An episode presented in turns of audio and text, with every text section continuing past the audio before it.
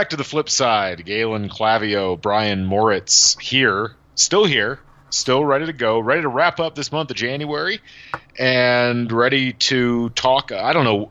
I, we haven't even really discussed what we're going to talk about. I could see this conversation going in, in a number of different directions, but let's let's you know forestall our uncertainty and just enjoy our each other's company for a little bit here first. Brian, how are you doing? I'm doing, you know, as good as can be expected, um, considering, you know, and one level the world is falling apart and coming apart at the seams on us.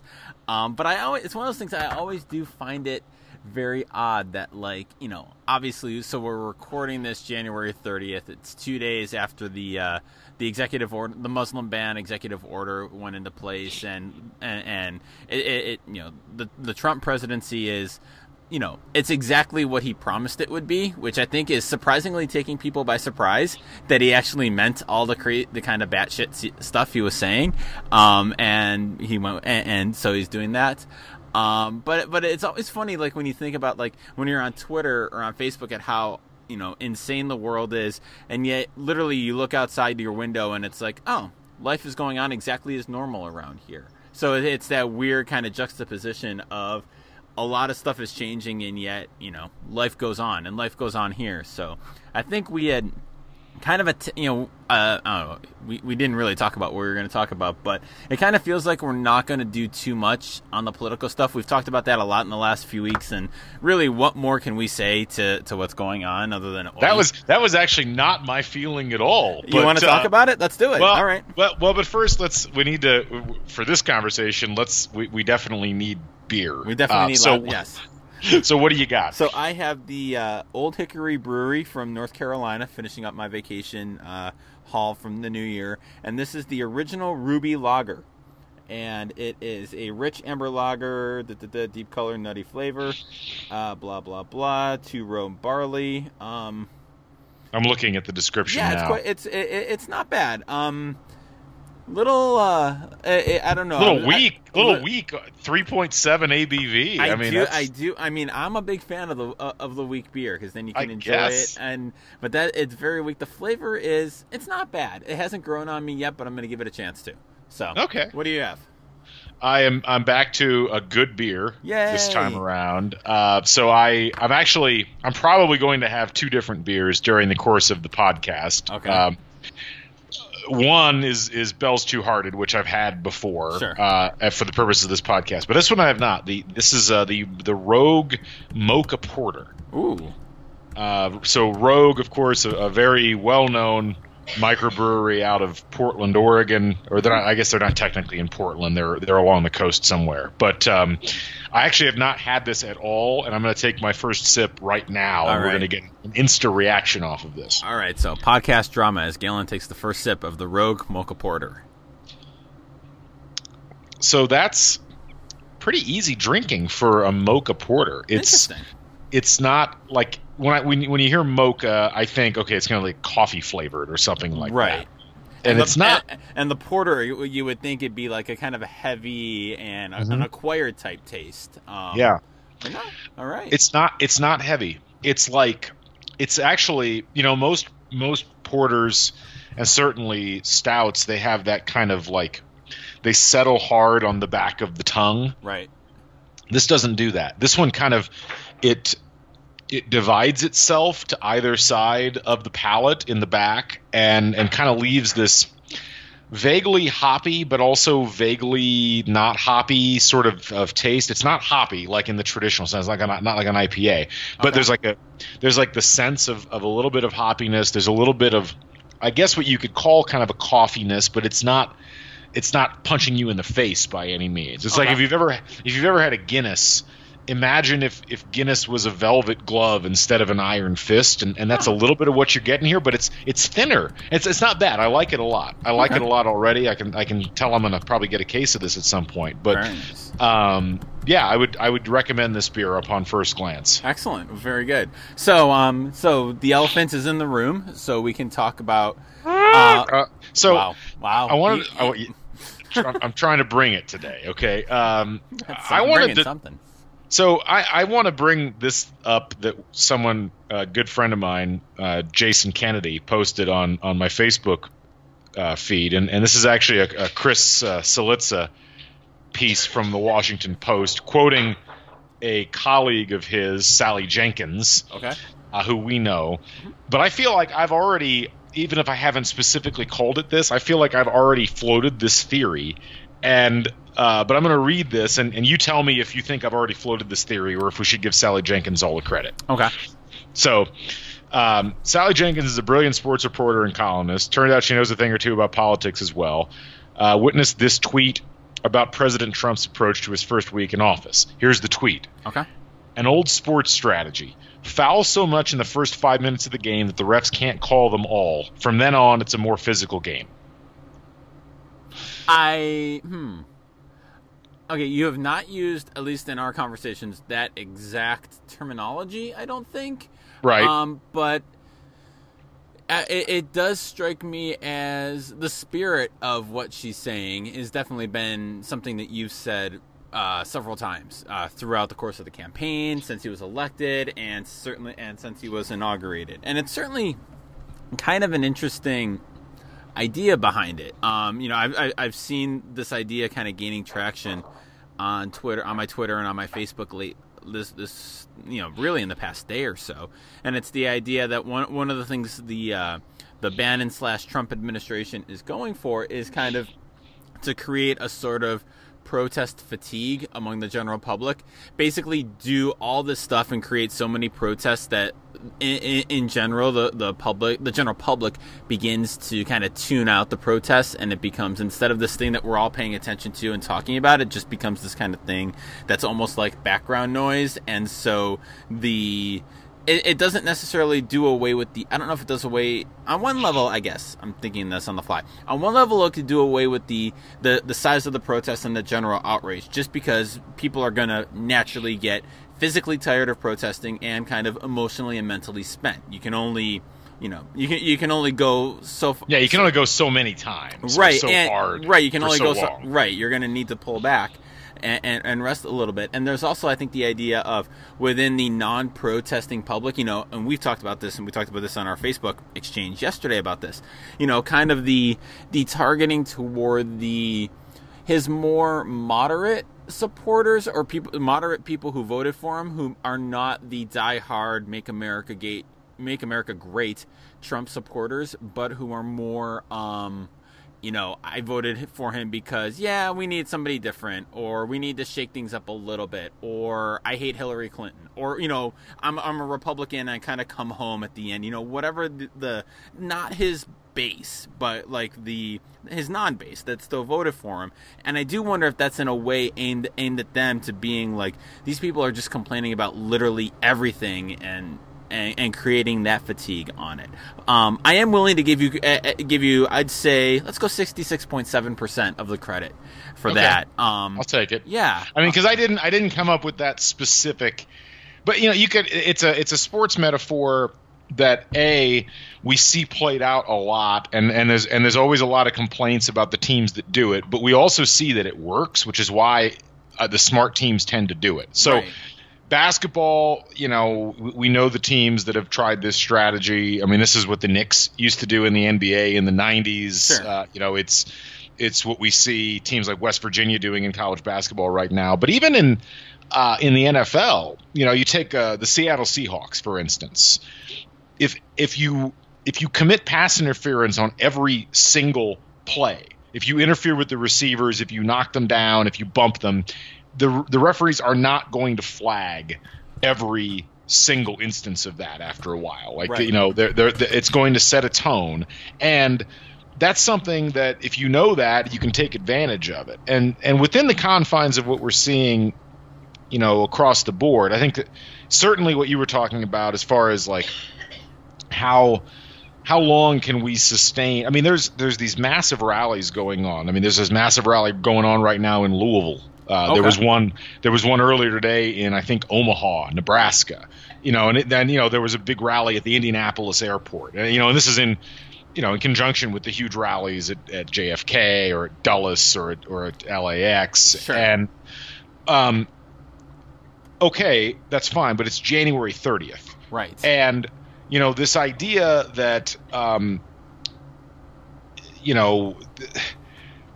I'm trying to think of how to phrase this without sounding insensitive because I'm not trying to sound insensitive. I'm trying to break down the strategy behind this. Mm-hmm. But the idea that if you if you go out and you mega protest everything, like if you've got people marching in the streets on on everything that's uh, an affront to your values, you're going to end up running out of steam, and or you're going to put um, your causes in a situation where non-combatants, for lack of a better term, like people who are kind of um, on the fence in terms of their feelings, like they don't really support Trump, but then they're not really sure about the protests. Uh, after a while, the nuance goes away, and it's like these people are protesting again. Like Right. really, um, and and you know, and even even if you take the protests away and you just look at the strategy, I mean, one of the things that was really fascinating about this uh, this this migrant ban was not just the ban itself, but the fact that it's almost as if they wanted it to go to court so that they could then instruct their agents to ignore the court order, so that they could then accelerate the, the idea that this would have to be litigated in court. But if they can demonstrate that they can effectively ignore a court order, now suddenly you've taken a big chunk of the checks and balances out of the system right. Uh, you know, so it's that sort of, and so it's like it's not just it's not just fouling every time down the floor, uh, metaphorically in terms of the the public reaction, but it's also fouling every time down the floor in terms of figuring out, okay, how far can we push the system, Right. You know, if we're basically a faithless actor within the system. It's that that article that's making the rounds. I don't know. I think I saw it shared on your wall. I know I've seen it a couple places. The basically this was the the idea that this was a a rough draft of a coup. Like basically the idea that like like you were just saying, you know, kind of test balloon for the coup. I think is what they used. Yeah. but and, and, that's those that's strong words, and I'm very uncomfortable with that that terminology. Um, but but I get you know it's kind of the same sense where you're coming from. My my sports metaphor on this, and it might be a poor one, but it's one that came to mind. Not just following every time they come down the court, but uh, but I'm reminded of watching highlights and watching replay of the 1982 national title game, the Georgetown Carolina game, and um, ba- and, in that game, uh, Patrick Ewing, he, when he was a, center at uh, Georgetown, he committed goaltending um, on like the first three, like, like on the several possessions, and blatant goaltending, like not like very close to trying for a block, just like basically standing under the rim, the ball's about to come down, and he swatted it away, and it was an intimidation technique. It was the Georgetown intimidation. It was not we're going to count this basket, but you're, but it's kind of like these sending a message, and so I wonder if it's kind of like that, like you know, in a way, like we're gonna do what we we we elect we're you elected us. We're gonna do what we said we were gonna do, and you know whatever. And so I don't know. Maybe that I don't know if that's a useful metaphor, but it springs to mind as kind of a we don't care what's happening in the short term consequences of it because we're here for the full. We're we're, the, we're we're trying to plant this in your mind for in the second half when you're trying to go for a close bucket that I'm in here. Well, you know, and I think, and I know you're right, and I think, I think the idea here is stop us. Mhm. Like, you know, okay, do something about it. Um, you know, because so for instance, we just we started this podcast, what, ten minutes ago? yeah, A- and uh, in the time that we started, Trump fired the acting attorney general, really. who who who earlier today told DOJ lawyers not to defend Trump's executive order on travel restrictions. Okay. like this, I mean, it took it, it, it took Nixon what like six years to fire a, or five years to fire a, yeah, yeah. He at Yeah. least won a re-election before he started just blatantly firing people. Oh my goodness. Oh, Okay. this is, that's crazy. And I mean, you. I mean, you really. I need to read this. I mean, p- people who are listening to this will probably already read it, but I want to read it to you just to get the reaction. Okay. So this there was a statement that was released Okay. uh, on this. Um, the acting attorney general, Sally Yates, has betrayed the Department of Justice by refusing to enforce a legal order designed to protect the citizens of the United States. This order was approved as to form and legality by the Department of Justice Office of Legal Counsel. Ms. Yates is an Obama administration appointee who is weak on borders and very weak on illegal immigration. It is time to get serious about protecting our country. Oh my Calling for tougher vetting for individuals traveling from seven dangerous places is not extreme. It is reasonable and necessary to protect our country. Tonight, President Trump relieved Ms. Yates of her duties and subsequently named Dana Boente, U.S. Attorney for the Eastern District of Virginia, to serve as acting Attorney General until Senator Jeff Sessions is finally confirmed by the Senate, where he is being wrongly held up by Democrat senators for strict political reasons. I mean, this is this is a remarkable document. I mean, this is this is from the office of the press secretary of the White House. Yes, This is- this is a statement put out with the with the imprimatur and the name of the president of the United States. Um, I mean, the language in this is just absolutely incredible. it's it, it, th- that's something you'd read on a message board about posted about 3 a.m. when you wake up and scan to see what had happened. That's like a Reddit post, and now I all of a sudden it's it, it, it's the official. Oh my goodness, we're all gonna die. We are all. wow. So okay, that's a thing that happened. Um, okay. So um, all right. Well, while while the world still exists, um, we can continue forward. Yeah, it does. I huh.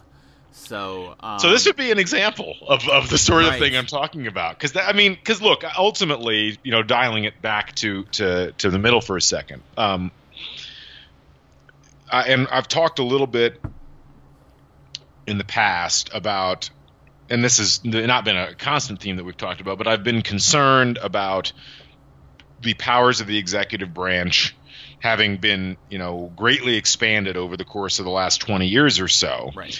most of that just being a straight up, you know, cession of duties and obligations on the part of Congress. And, you know, whatever you want to say about Congress's ability to get things done or, or you know, whatever, uh, ultimately there, that creates an imbalance in the constitutional powers. And, and, you know, the concern you had was always okay. Well, if someone decides to use this for evil, um, or or you know for for their own malevolent purposes, then you were you know it's going to be real hard to reel it back in. And we're kind of seeing that now, where okay, this is where the congressional branch and the judicial branch are supposed to step in and say, uh, uh no, um, Right. the, this is a this is a co-equal representative government with with you know these these different areas that that that check each other and balance each other and there just aren't frankly enough people that you would look at in either branch right now that you would say you know I trust that person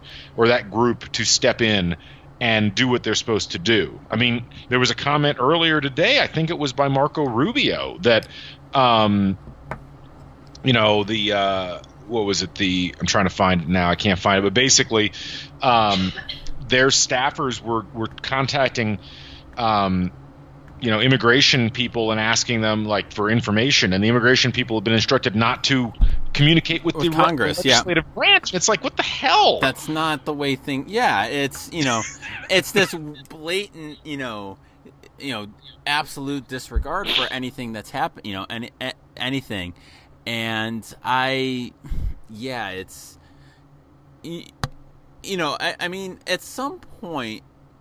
We we were t- we mentioned this. We had a Facebook exchange about this similar issues before. You know, this was yesterday, so it feels like 18 outrages ago already 18 things that have happened yet um, but look i think what's the only thing that's going to really check what's going on right now is when um, the Republic, the Republican leadership in Congress finally says enough's enough. That's what did Nixon in. At the end of the day, is he was he lost support and didn't have it. And you know, do you see Paul Ryan doing that? Do you see Mitch McConnell doing that? I don't know. You know, and part of me does think that the second, like I said this on our Facebook exchange, the second that uh, Trump becomes too big of a liability that it's going to hurt Paul Ryan's agenda. Um, and that's not nefarious. Paul Ryan has a very clear agenda, what he is, what he wants to do in Congress. Agree or disagree with it, he, you know what Paul Ryan wants to do. The second that that becomes a problem, uh, Trump becomes a problem to getting that agenda passed. I think, I think that there's going to be a big turning on him. Um, I don't know. Maybe that's wishful thinking, but I just I I, I can't see I can't see, uh, you know, the Paul Ryans and Mitch McConnells of the world riding his coattails forever and liking him forever. And you know, once he stops being a useful cover, once he stops being a useful kind of distraction for them, then they're going to boot him overboard because they have they have a they have somebody in line for the White House who who's kind of backs their agenda. So yeah, um, I, don't I, don't know. know. It's interesting. Um, because on the one hand, I mean, you may be right, but the problem is this: like, you know, what? So if you look at what the, from a strategic perspective, what what the the Republican strategy right now, and not the Trump strategy, because I think I think people understand that those are different things. I hope they, so, but yes, they are. Um, like, where do they dovetail, and where do they diverge? Mm-hmm. Um, you know, right now it looks like where they dovetail is in certainly in, in, in a repeal of the Affordable Care Act. Right. In the naming of a conservative justice to replace Scalia. Right. And in some kind of of tax cut or some kind of, of tax bill. Mm-hmm. Um, beyond that, I'm not seeing a tremendous amount of common ground. Like I, I can't remember a single Republican politician talking about how a a travel ban on you know on on people from from these predominantly Muslim countries was was any like any way, shape, or form a major part of their agenda coming into this congressional no. session. No, uh, you know, I, I certainly the the wall with Mexico or, or you know bar, on the border that was not something that was on anybody's agenda except um, Trump. And and so, but yet th- those are the things that are getting pushed and you know, it's interesting because I look at that and I'm like, all right, so is is the method here? We're going to get all of the disagreeable things out early, so that then once they're out and people can't do anything about them, then the things that we really are aiming for that's that's what gets dropped into the mix and and are republicans okay with the short term credibility hit if they know that at the end of that rainbow, they're going to get the things that they're interested in going through Congress. Um, and, and, I think they are. Like my gut tells me that they are. Like I think well, I think they're ready. They're willing to hold on to play kind of a long game here. The problem, the, the the interesting thing is going to be how much damage do they take while water's seeping over the edge here, right? Like how- well, and well, it's that, but it's also, you know, I'm getting the sense that Democrats are starting to get their back up. Like the, the the, one thing I think that the Republicans are counting on, and Trump certainly, is that they can break the Democrats because the Democrats have been broken so easily, right, on so many times. And you know what what I think they're counting on is that at the end of the day, I mean, I, I always feel like the if the Democrats lost the um, how do I put this? If they lost the prestige battle in Congress, it actually happened during Obama's first term when mm-hmm. they when despite having majorities in both houses of Congress, they refused to pass uh, a comprehensive health care bill by themselves. Right. They they they insisted on it being a bipartisan bill, even though it was clear that that was going to like be very difficult because they thought they were going to get killed in the midterms, and then they ended up getting killed in the midterms anyway. Right. That year.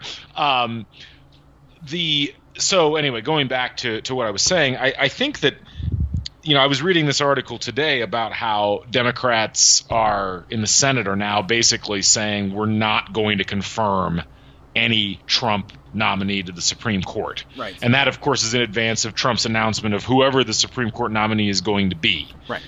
Um, and what this is going to lead to, if if that ends up happening, most likely is McConnell destroying the filibuster. Right.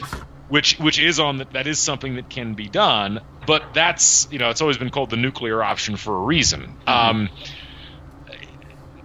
if that ends up happening, then then I think it becomes a very very contentious thing moving forward. Because even if they lose that battle, I think the Democrats suddenly put themselves in a better position to to deal with the the fallout from some of this stuff because because the, the the other element that I think is really interesting to watch in all of this, it's not just the negative poll numbers for Trump. Mm-hmm. Uh, as, as, Nate Silver pointed out, Trump was only elected by like what was it, forty three percent of the population that voted or something. I don't know what the exact number right. was. Or, um, you know, and and the actual number of people that support him is smaller. Like he can deal with a 40% approval rating and still get things done. If it starts to drop below that and Republican Congress people start to look at this and say, "Whoa, whoa, wait a minute! Like we're we're not going to get killed in the you know in the 2018 elections on behalf of this guy." Right.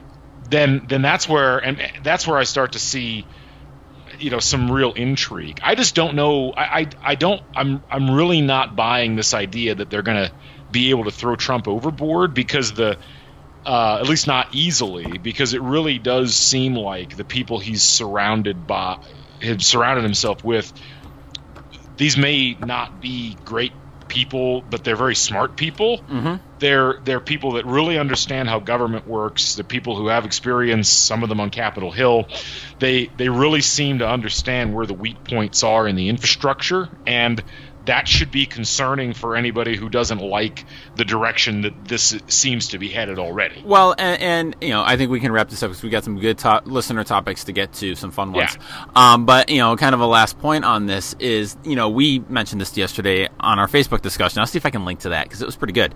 Um, for a midday Sunday Facebook dis- random Facebook discussion, we, we we kind of brought our A game to that.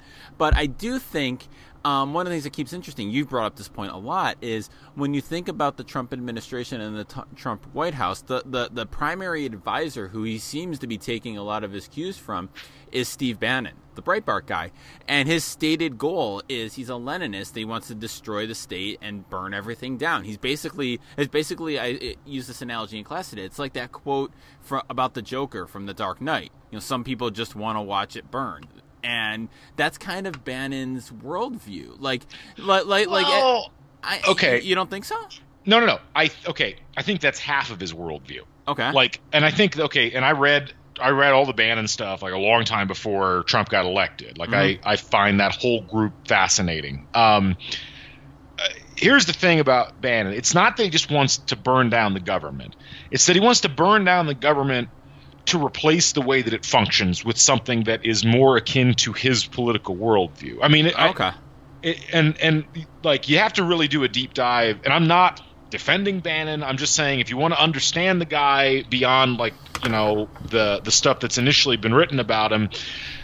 He's like he's given speeches and he's talked about all kinds of like his perspective on things and this is this is a common thread among a lot of people from that wing of politics in the U.S. Where, and then this is what we were talking about in that in that piece, uh, or in the comments related to the piece that was published on Medium. It's this idea that if you are a um, if you're a centrist, if you're a moderate, if you're a liberal, uh, and even you know, and if you're like a fiscal conservative, you know, social uh, liberal you you probably look at government and you say, you know what, we need to make some changes here or there. We need to let the parliamentary process play out.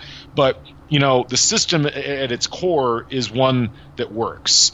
But mm-hmm. there's a there's a strain, and this there's strains of this on both the left and the right, uh, and and the right is in ascendancy right now because of a variety of factors that would take too long to get into on this podcast. But but there are people who who look at this on the right and they say, well, no, this isn't working because we feel as if the you know globalism has destroyed the, the, the, the base economic structure of the country. We feel like um, you know the the emphasis on immigrants and, and, and minority communities and and you know social amoralism as we view it has has basically created a, a, culture that is alien to the core principles of what we consider to be the United States of America. Mm-hmm. So so they look at the government and they don't say we need to make changes to it from within. They say, okay, we need to basically slash and burn and replace the functionality of the government with something that is functional in a way that is more um, respondent to the needs of the people. And so it's like, so there's that, uh, you've probably seen this, there's that chart that's floating around about the State Department. Yes, um, yes, yes, where, yeah. You know, so for those who haven't seen it, there was this big story, I think it was on Friday, where Trump's team had had basically fired several members of the the you know the the the, traditional like permanent staff of the State Department, and it was mostly like either completely unfilled or the there were key positions being filled by political appointees. Same thing with Bannon being named to that particular like specialty counsel for uh, for national security. And so people look at these sorts of developments, and they're going on all over the executive branch right now, and they're saying this is terrible. The government is like, the, you know, it's, it's being destroyed, and it's like, well, yeah, but um, as I as I said in the thread, like that's not a bug, right? To the, to the eyes of these people, that's a feature. Like that was the whole idea was right. that we're going to take this thing that we don't think is working well, we're going to gut it, and we're going to replace the functionality, which is in their minds built up like a reef. It's like year after year of organism building on top of organism, and it's created this immense bloat and this immense distancing from the people. And we're gonna we're gonna take that, we're gonna slice all that off, and we're gonna replace it with a functionality that we think makes sense. For you know, for the vast majority of, of people who are politically engaged, that's just anathema to them because that's not how they think of government.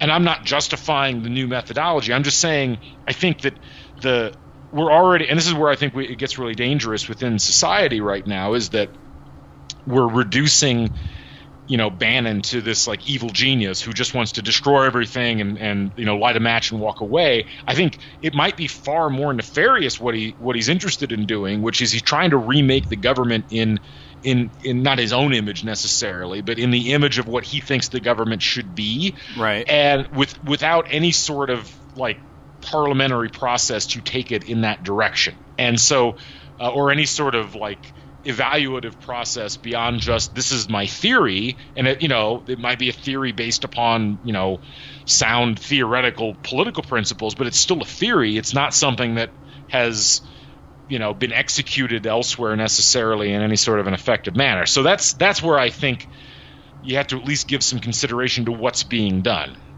I can buy that. Yeah, it's it's it's a crazy time. I mean, like, like I think it's very crazy. It's I, very crazy. yeah. So um, anyway, so moving on from the politicals, we got some good listener feedback on yes. potential topics. As always, hit us up at Flipside hashtag Flipside Pod. One of us on Facebook um, with a topic. We usually put out a post on Monday evening before we record. We will spend at least one minute on your topic. Um, so I'll, I'll, start with Shannon's first because it kind of it, it, there's the closest thing to a to a segue. So our good friend Shannon McCarthy, our good IX friend, um, her her, t- her suggestion: cookies, puppies, and bacon, all happy things, bring the world joy. Now, I think I happen to think we bring the world joy on a weekly basis, regardless of the topic we're talking to. I'm talking about. Always. Um, but Shannon then, uh, as an addendum, specifically the best types of cookies for Super Bowl parties. Um, you want to start on this one, or do you want me to? Because I have thoughts on cookies, puppies, and bacon. So you know that can be a whole podcast right there. I um, I'm in a I'm in a place right now where because I'm I'm really cut my sugar content. I don't eat cookies. Okay.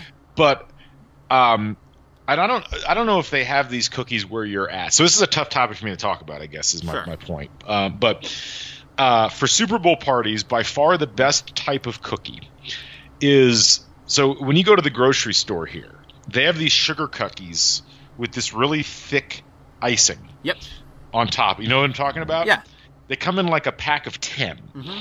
Each of these cookies is like 400 calories. Right, and, and, and it will give you a di- can, and it will give you a diabetic coma by looking at it.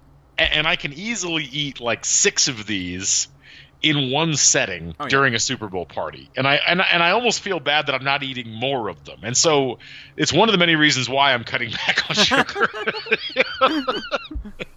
anyway, all right. how about you? All what right, you so, think? so so the sugar cookie is a good pick. Um, I look, I don't think there's ever any bad uh, or wrong time to bring chocolate chip cookies. I think that is a that's the gold standard of cookie as far as I'm concerned. It is always good. It's always welcome. Even even um, if it's Chips Ahoy. Even if it's Chips Ahoy, yeah. Um, now I, now that's a really that's like that now, that's really like the rallies of of cookies. I, you know? I, I, was gonna say it is like the Domino's of cookies, but you know it's the, it's the, Long John Silvers of chocolate oh. chip cookies. but no, but you know. Um, you know, if you're not trying to pass them off as, you know, you, you don't bring Chips Ahoy to a Super Bowl party you know first principles.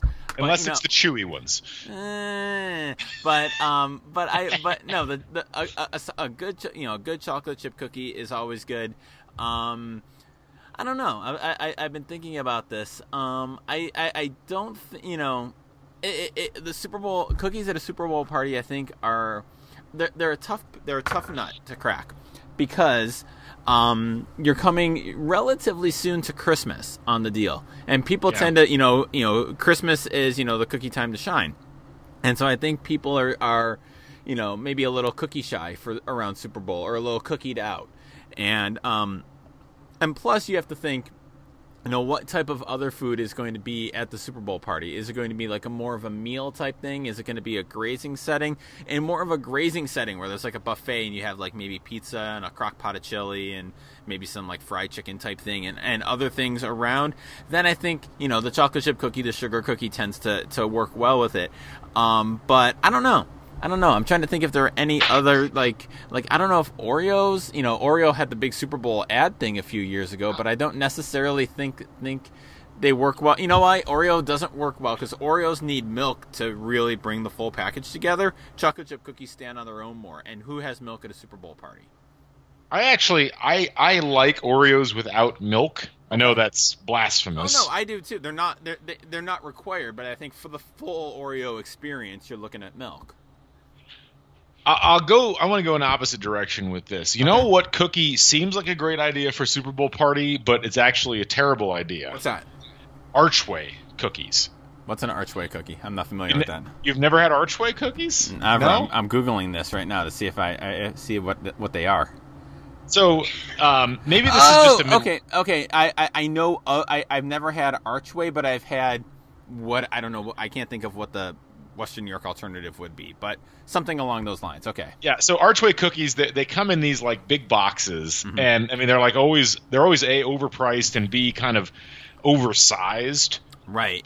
And yeah. they're, they're they're like I don't know they're good, but they don't feel like a Super Bowl cookie. I almost feel like there there has to be some kind of like whiff of consumerism in everything that's served at a Super Bowl party. Like, like you know, you you could you could certainly like have homemade guacamole at a Super Bowl party because store bought guacamole sucks. Let's be honest. But I have but, strong feelings on all guacamole, but that's neither but, here nor there. But store bought salsa is fine at a Super Bowl party. Absolutely, in fact, yeah. In fact, homemade salsa at a Super Bowl party is almost like too much. It's like hey, you you overdid it here. I don't know who you're trying to impress. Right. Um. But yeah, I mean, you you really need something that's tasty and yet kind of bulk consumerish in order to really have the and you know I mean you can you can home make stuff for for Super Bowl like a cookie you could home make chocolate chip cookies I guess but um, but I feel like there's good options in the cookie aisle if you really want to do the Super Bowl thing properly. All right, so wooden chips your your hated Chips Ahoy then be a perfect Super Bowl cookie? I, but I, I just think once you've had like regular chocolate chip cookies, or even like the soft batch version, or the keyboard. or even like the store your store bakery version that comes right. like in the clear pa- yeah. plastic container. I mean, yeah, Ch- Chips Ahoy are just they're hard. Like that's the thing. Like of, of all the of all the things of all of the, the characteristics of cookie, like unless it's purposefully slightly burned, that's okay. a different thing. But like like chocolate like Chips Ahoy are just they're hard, uh-huh. and you know, they actually need milk more than Oreos do, I think. Huh. Interesting. Um, and so, like, that's why I'm saying you could do the soft batch, or you could do the chewy version, or you could do this the the stuff in the bakery aisle as opposed to in the in the you know the the the uh, the cookie aisle, and you'd be perfectly fine with that. I just think I do think there's there's like a line you can't go over when it comes to that. All right, I mean, and, and look, cookies and beer is an extremely underrated mix. You know, a good a good chocolate chip, a good you know, kind of hearty, hearty cookie like that can, can, excuse me, be paired pretty well with beer. So that's it, it is kind of a more of a natural mix and a natural divert. I, I, I, I'm also a big fan of like a good compost cookie. So like kind of a mixture of a bunch of different things. Like there's chocolate chips and there's um, uh, I, I've had the, the chocolate chip uh, and potato chips mixed in with the cho- with the regular chocolate chip cookie, kind of give it a little more crunch and a little bit more a little more substance into it just so you kind of break away. But look, straight up chocolate chip, you can never ever go wrong with that in my book. Um, yeah. So Shanna also brought up cookies and bacon. Any, uh, I'm sorry, puppies and bacon. Um, any good Nelson stories lately for the, to handle puppies? Well, let's see. Nelson Nelson really likes hugging people. Aww. Um, like he he really like when I come home, he he runs up to me and he wraps both of his his uh, front legs around my leg up at the hip, and he doesn't hump me. He just hugs me, Aww. and and then he won't let me go. And so I'll, I'll be like, I kind of drag him into like down the hallway into the main part of the house. Mhm. Um, that's kind of the main thing. Um, also, he he's got a big thing. He likes to sit on people's heads. He's decided. Okay. Uh, so like uh, this annoys my wife because my wife will be laying on the couch and he'll come up and he'll sit on her head, uh, and she doesn't like that too much. He but doesn't- those are the he doesn't yeah. fart right away, does he? Or he just He- enjoys the sitting? he just likes to sit. He doesn't Okay. fart on her or anything like that. But no, but no, actually, you know, he's he's um, Nelson has had uh, a good run here the last couple of weeks. He's been uh, a little crazy. He um, you know is doing puppy things, but he's also been hanging out with the baby and, and letting the baby like you know pat him on the head real hard and stuff like that. So it's been Aw, cute like that. That's yeah. that, that that's cool. So my, my my only recent puppy thing is we had I got out of class on Friday the other day, and uh, walk out walk into the hallway, and they had two enormous dogs were with their owners were sitting in the hallway, and I think they were not therapy dog not therapy dogs per se, but the kind of like dogs that you bring in public and you bring to college campuses for like um you know, to lift your spirits. Hey, have a you know stress relief, that type of thing. And I, you should have seen the beeline I made for these dogs. I probably cut off some students and was just like single focused puppy dogs, give me hugs. One of them was flopping all over me. It was fantastic. Um, and bacon. So my wife, whom I love and whom I actually we actually have somewhat of a topic from, but my wife, whom I love, we got turkey bacon the other day, and uh, we had that today. The the other day for. Uh, with, with, with breakfast, regular as opposed to regular bacon. And as far as turkey bacon goes, it was as good as I think you can get because it's obviously turkey bacon is going to be subpar to pork bacon to regular bacon. It just doesn't crisp up. It doesn't get that that that nice. It's hard to get that that good crunch, that good full flavor that you get out of a pork belly. But this was Mennonite made turkey bacon, and the Mennonites know what they're doing. Um, and so it was real. It was a maple flavor. So the flavor profile of it was pretty good. So it's disappointing because it was turkey bacon, but in all, but all in all, it's as good as it's going to get. I think so. Um, that's my ba- that's my bacon soliloquy for the day. I'm trying to think if I have a bacon soliloquy. Um, I, you know, I think that bacon's weird because, like, um, I bought some bacon, some platter bacon from the butcher the other day, and man, it was overly salty. Really?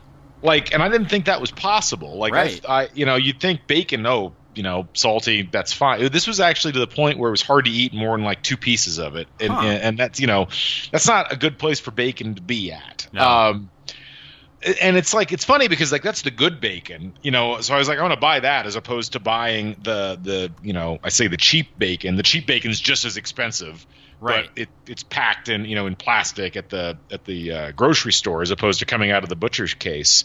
But um, you know the the the way that the way that it's set up, it's like bacon's interesting. Like I I don't buy generic anything at the store generally, just Okay. because I don't generally trust generic branding. Um, and maybe I'm a fool for that, whatever. But um, but bacon is like the, something where I. I've, you know, every time I try a premium option, I'm like, this doesn't taste right. Mm-hmm. I feel like I need to go. If I just go with like the straight Indiana style bacon, which which we've got here, um, that tastes good. Or if I go with the the pl- pl- Plumrose, I think it is. That stuff's pretty inexpensive. It's like three ninety nine for a pound, and it, it tastes just fine. Yeah. And and I, and it's like that's weird. Like particularly with meat. Like normally with with some kind of meat, you would like you'd want to opt. Like when I go to the deli, I want to get the boar's head. Oh, no question. Yeah. As opposed to getting like the private selection or whatever the, the generic is, but it doesn't seem to work that way with bacon. I, I'm I'm perplexed about that. Right, and you know, I you know, we, we had this discussion last season. You know, the uh, the foods that don't aren't better with their artisanal version or their like hipster version. And Right. my version, my my line is on that has always been basically all breakfast. Um, You know, all breakfast food, you know, a diner breakfast is still superior in every way. And I do agree with that. That bacon, you know, regular store brand or, you know, inexpensive bacon is perfectly fine. And and and especially at the price point you're paying for it, you're not it, the, the, there's not serious upside to the fancy bacon, I don't think. Now, I've never gone all the full Michael Ruhlman and rolled my own.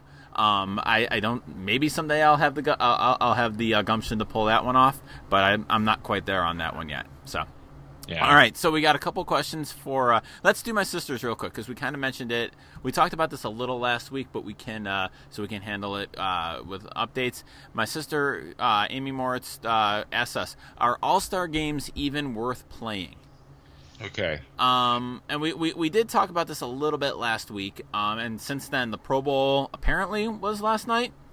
And the NHL All Star and the NHL All Star game. I kind of knew that was happening. The All Star game, my, the Pro Bowl. My students mentioned that in my sports writing class. I was like, "Oh shoot, that's a thing that they play."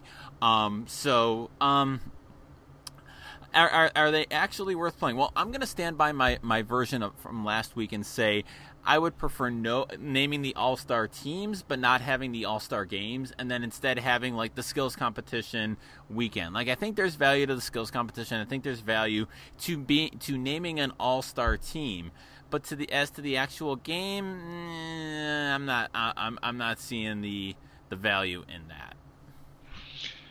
I mean, I think it depends on the sport. Of course. I think, you know, baseball I mean, with the exception of the pitchers, like it really doesn't hurt to play the game. That's true.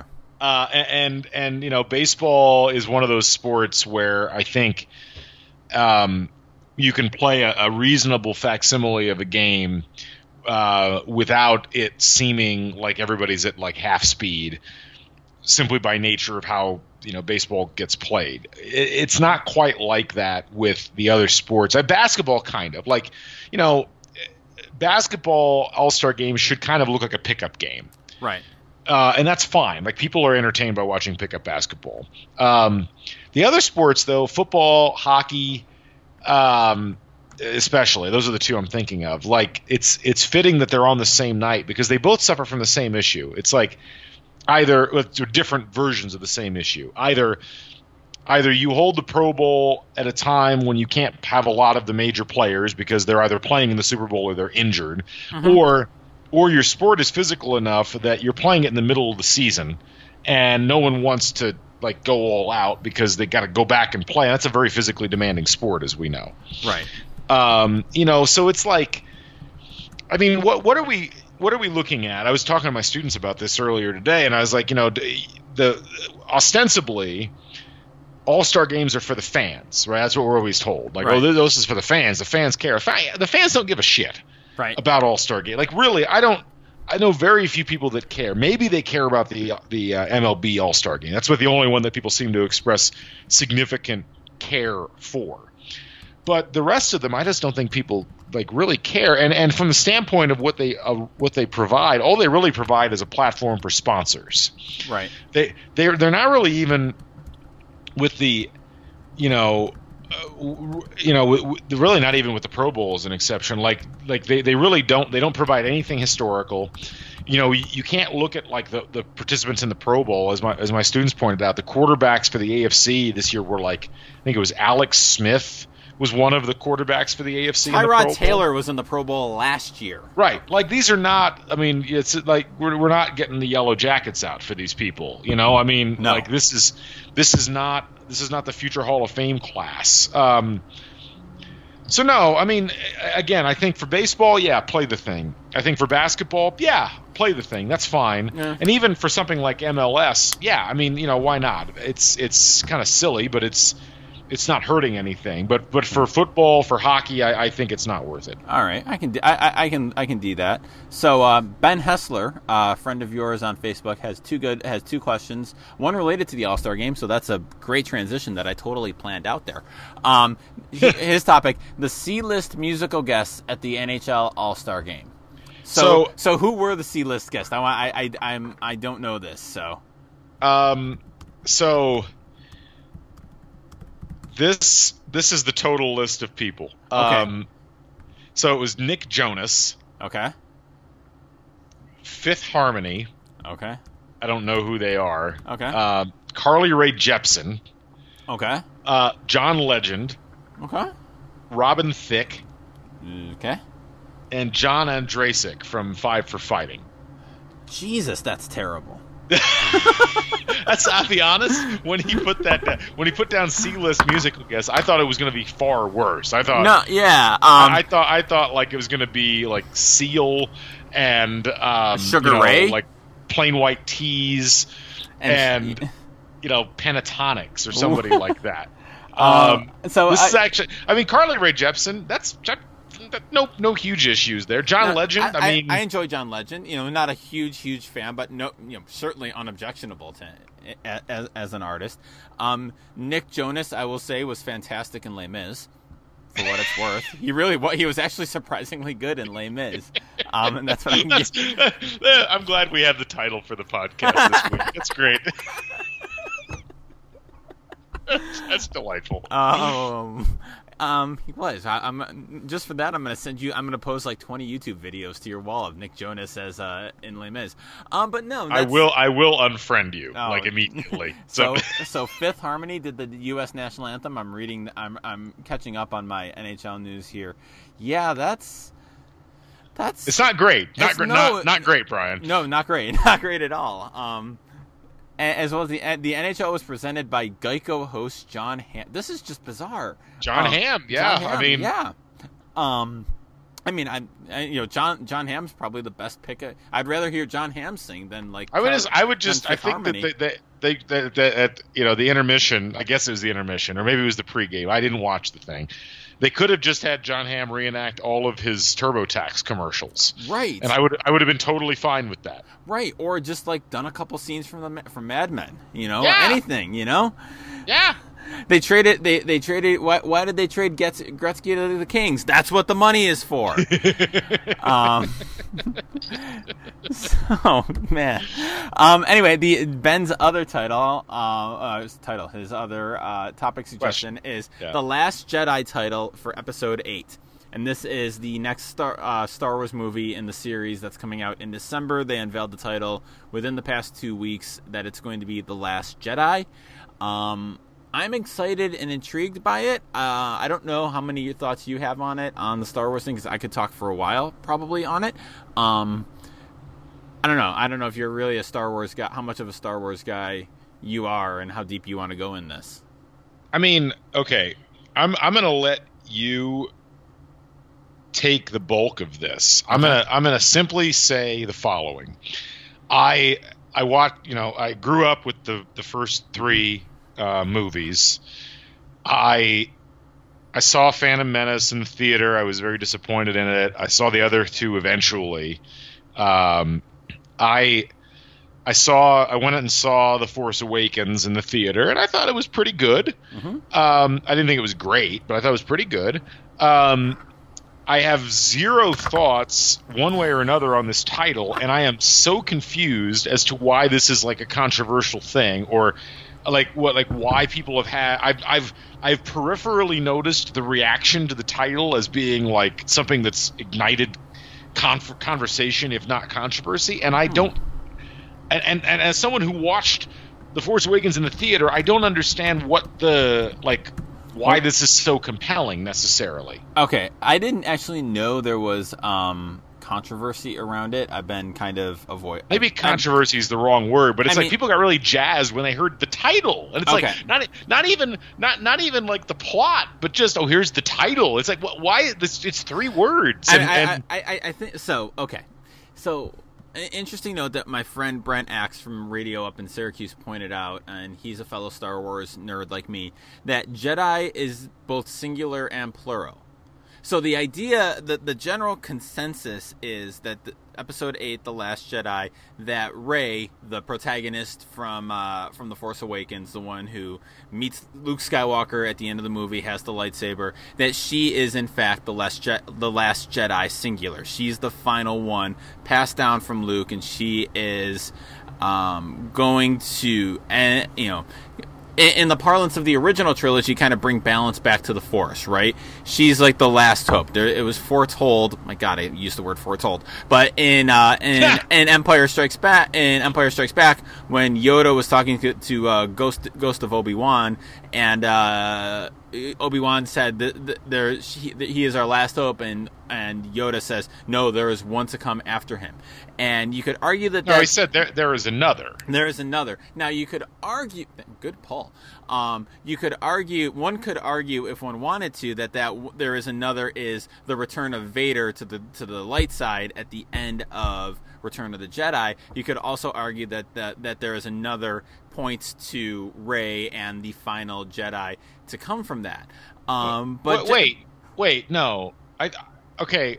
May, now, granted, I'm I'm significantly behind on my Star Wars mythology, but I thought that whole thing was a setup for Leia being a Jedi sleeper cell, basically. But that because but, but that because we, but that was never that's never been shown in explicit explicitly. She's but she's she's Luke's twin sister. Right. Luke is a Jedi. Right. Like you're going to tell me that they share the same DNA, but Leia's not a Jedi? Well, well, well. Remember, Rey is Leia's daughter. Yeah, I. So, well, so, no, we well we don't know that for yes, sure. Yeah, yeah, we do. No, I don't think we do. No, no, no, we really do. She's the daughter of Han. Oh no, no, no! Wait, wait. Oh, you're thinking of, you're thinking I'm of thinking, Kylo I'm Ren. thinking of Kylo Ren. Get your fucking get your fucking canon straight, Moritz. Matt, Jesus. Matt Zimmerman is going to drive up to New York State and beat me senseless for that awful, awful gap. I, I apologize.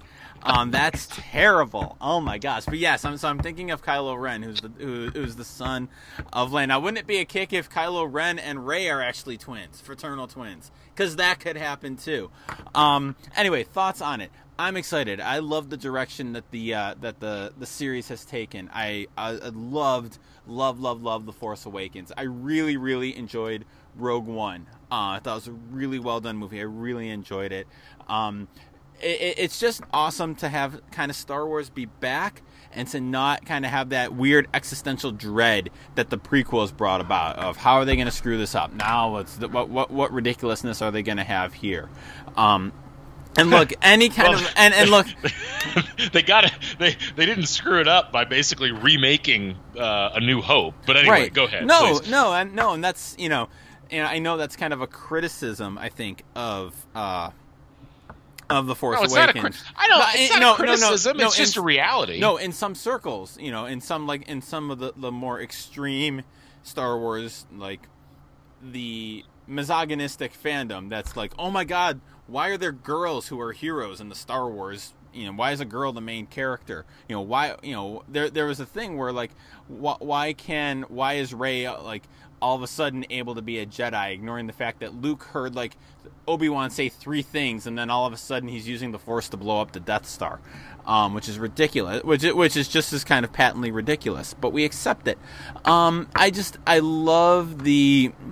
You know, you know, to me, I remember watching it in the theater, The Force Awakens, and thinking, "Oh my, it's an absolute, almost shot-for-shot remake of the original," and it's done very intentionally. It's not like a bad copy. You can tell it's an homage. You can tell it's basically telling the story of a New Hope for my kids' generation, for our kid, for the young generation who it's like their version of a New Hope. So it's similar, but it's their story on it. So I'm really, really excited. Star Wars nerds, I apologize for screwing up the Kylo Ren, uh, Rey backstory. I'm never never gonna going to live that down. the treehouse, no, Brian. no, dear God. I and, and when you're kicked out, when you when you're not nerdy enough to be in the Star Wars treehouse, exactly where am I supposed to go with my life?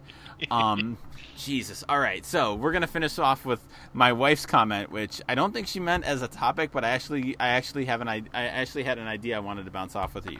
So my my lovely, lovely wife of nearly ten years, Jen Moritz, commented on our topics post with a with a comment. You podcast?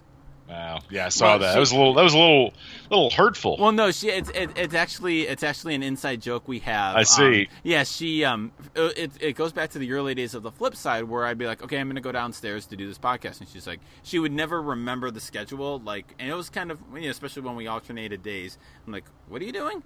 My podcast. Oh yeah. Oh, you do, and, and so it became a running joke. You do the podcast because the funny thing is she doesn't listen because as she points out i listen to you all the time i'm not going to download a podcast and listen to you more which valid. I can't argue. I can't really argue with that. Um, but my, my my idea behind it, uh, my my idea th- that I had was, I want to see what you think of this. Is at some point, I think we need to turn either an entire episode or at least a segment over to the wives. I'm fine with that. I think that could be really, really interesting and really I'm, fun.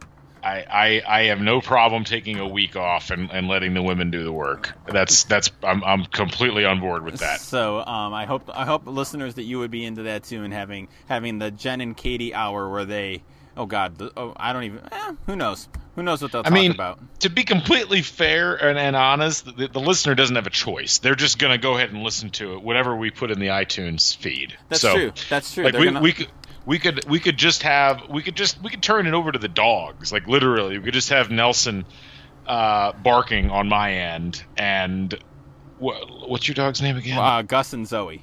Gus and Zoe. Which one would you put on the podcast? Oh, that's a good question. Oh, yeah, that's man. that's uh, that's what I was getting. Yeah, at. that's a uh, really good question because um, Zoe's kind of antisocial, but Gus might just run away or eat something. So probably Gus would give you better content. So okay, yeah, but uh, people would listen to that if we put it up. I That's think true. they wouldn't have they wouldn't have a choice. That's true, and maybe yeah, we'll turn it over. So we'll, we'll literally turn it over to the dogs at some point. oh goodness. So uh, th- so um, as always, if you have topics for us, please hit us up at Flipside Pod. The hashtag. Uh, you can hit us up on Twitter, on Facebook, and let us know what you'd like to hear us talk about, and we will give at least one minute to it. Yeah, we will, and we're uh, we're always here at your disposal. Mm-hmm. And even though even though you're just going to listen to whatever we give you, we still we're still here to serve you. I mean, you know, we give the people what they want, and sometimes what they want is what they don't know that they want yet, and we're mm-hmm. here to let them know what they want. Exactly. I don't know what I just said. Story of our podcast. By the way, I, I did end up. Uh, I had one more beer. I didn't mm. have the. I didn't have the Bell's too hard, but I wanted to throw this in. This is actually a really good beer. Okay. This is a. This is an. Uh, I I can never pronounce this word. This is an Elysian Space Dust IPA. I just love the name Elysian. That's a great yeah. name. Yeah, Elysian uh, Space it, Dust. Okay. Yeah, uh, out of the Elysian Brewing Company in Seattle, Washington, okay. but also Fort Collins, Colorado. That's a that's a quality pair of cities. Yeah, really is. Right. I don't know good. if you have you been to either of those. I have not. No. I, have been to both, and I would live in either. I think. Okay. Uh, S- Seattle might be a little depressing. Uh, with with the lack of sunshine, but um, mm-hmm. but the but Fort Collins, that's a quality city. I would I would go back there anytime. I haven't, but I would love to get to, get to both of those places. Uh, they they do seem like very very good very cool places to be. So yes, absolutely. All right, well, that uh, I guess that wraps it up. Um, thanks for listening, folks. You can catch us on Twitter at Dr. GC at uh, BP Moritz, uh, assuming that Twitter still exists. Right. Uh, within the next week or so, but you can always tweet us uh, at those locations, and you can always catch us on Facebook if you happen to know who we are. But um, for Brian, I'm Galen. This has been the flip side, and, and we will catch you on the flip side. Thanks for listening, everybody.